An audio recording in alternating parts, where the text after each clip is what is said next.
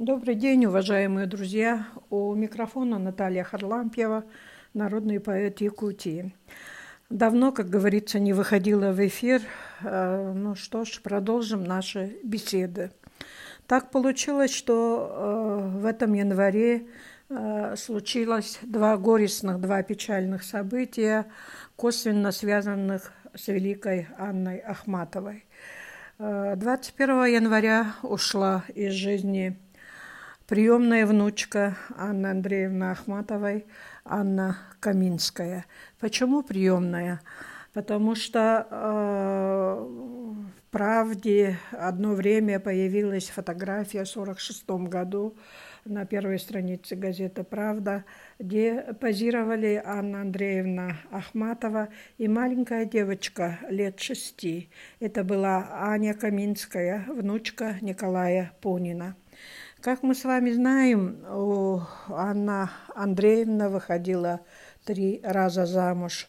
Первый ее муж – поэт, путешественник э, Николай Гумилев погиб, э, был обвинен в контрреволюционном заговоре и расстрелян. От него остался единственный сын ее, Лев Гумилев. Затем она вышла замуж за востоковеда Владимира Шелейка. Но этот брак продлился недолго. И после э, они полюбили действительно друг друга. Много стихотворений, посвященных Николаю Пунину, да и сам Пунин об этом не раз писал. Она вышла замуж за Николая Пунина. В те годы очень э, тяжело было с квартирным вопросом. И э, Николай Пунин привел ее в фонтанный дом, а, коммунальную квартиру, в которой э, жила э, одной семьей вместе с ним его бывшая жена Анна Аренц, его дочь Ира Пунина. И вот в таком составе, в такой семье Анна Андреевна прожила 15 лет. Это, конечно, было достаточно необычно, но тем не менее они любили друг друга, Анна Андреевна и Николай Николаевич Пунин, и поэтому э, это сосуществование было, ну, в общем-то, как бы нормальным. А, перед войной они расстались с Пуниным, но Анне Андреевне было некуда съезжать, поэтому она осталась в этой же квартире, в одной из комнат. Э, после разрыва с Пуниным, конечно, было достаточно трудно жить э, в этой квартире, но тем не менее она прожила до эвакуации в этом доме и была эвакуирована в Ташкент. Ну, как говорится, мы э, и простые, обычные люди, и великие люди не можем сами себе выбрать родню. А Анне Андреевне очень хотелось своего дома, своего домашнего круга, и Пунины ей это какое-то время обеспечивали. Ирина Пунина росла у ней на глазах – а позже, когда она вышла замуж за Генриха Каминского, родилась э, маленькая Аня. И Анна Андреевна, не имевшая своих внуков, э, мы знаем, что Лев Николаевич Гумилев практически всю свою жизнь э, провел в тюрьмах 17 лет. Ему не дано было создать семью и иметь детей. А матери его Э, Ане Андреевне, в общем-то, быть э, жиличкой в этой квартире.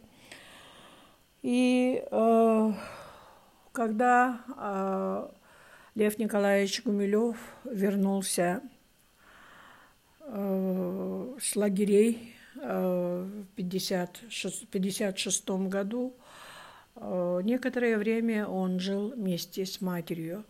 А потом они разошлись. И разошлись не только э, как мать и сын, э, поссорившись на какой-то бытовой почве, а у Льва Николаевича была очень большая обида на маму э, за то, что она недостаточно хлопотала, чтобы он освободился, когда он сидел в лагерях. А на самом деле, я думаю, что у него была очень глубокая обида когда она его оставила в Слепнево у бабушки, у матери Николая Гумилева, и практически до э, совершеннолетия Лев Николаевич воспитывался у бабушки. А когда он приехал к матери, э, то ему даже не нашлось ни комнаты, ни кровати, и он спал в конце коридора.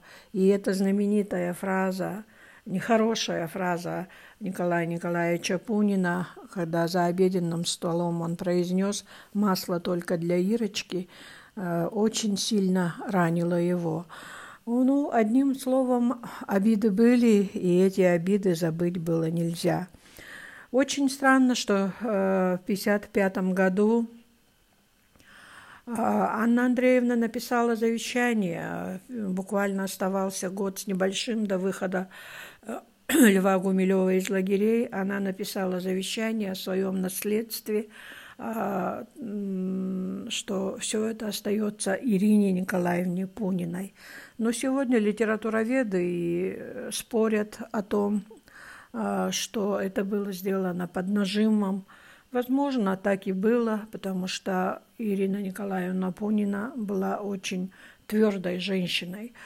А в 1965 году, спустя 10 лет, еще не помирившись со своим сыном, Анна Андреевна все-таки решила изменить свое э, завещание. И со своим секретарем Анатолием Найманом они э, поехали в юридическую контору и переписали за завещание. Но когда она ушла из жизни, Э, шли три с половиной года длился суд, который все-таки стал не на сторону родного сына, а на сторону Пуниных. И таким образом весь архив Анны Ахматовой достался э, Пуниным. И он был разрознен, чего очень не хотел Э, Лев Николаевич. Часть была отдана в Москву, Центральный государственный архив литературы, а часть была отдана э, в библиотеку имени Салтыкова-Щедрина. Кстати, в архиве этой библиотеки мне довелось работать с документами Анны Ахматовой, с бумагами, к которым она прикасалась. Так вот, э, и Анна Каминская, и Ирина Пунина заменили семью Анне Андреевне. Они э, не оставляли ее э, одну практически никогда, когда она жила в Ленинграде. Они вместе переехали с ней, когда э, фонтанный дом полностью отдавался под институт Арктики и Антарктиды. Они переехали с ней на улицу Красной Конницы, а затем и в дом писателей на улицу Ленина. Кстати, э, в этой квартире на улице Ленина всю свою жизнь и прожила Анна Генриховна Каминская. Она стала искусствоведом и вышла замуж тоже за искусствоведа Леонида Зыкова. У ней двое сыновей. И она дожила до почтенных лет, и она ушла в возрасте 83 лет. Удивительно, что всю свою жизнь она посвятила как бы реабилитации семьи Пуниных, особенно в отношении архива Анны Ахматовой. Она много об этом писала, много об этом говорила. Она как бы не оправдывалась, но всегда пыталась обосновать истинную э, причину передачи архива Пуниным, то есть ей, э, им. Она была последней представительницей рода Пуниных. Э, ну, согласиться с тем, что это было справедливое решение суда – а, наверняка невозможно. Даже мне, человеку, который изучает творчество Анны Ахматовой, и который э, знает, в общем-то, всю подоплеку этого дела, мне кажется, что при живом э, родном сыне такое решение нельзя было принимать.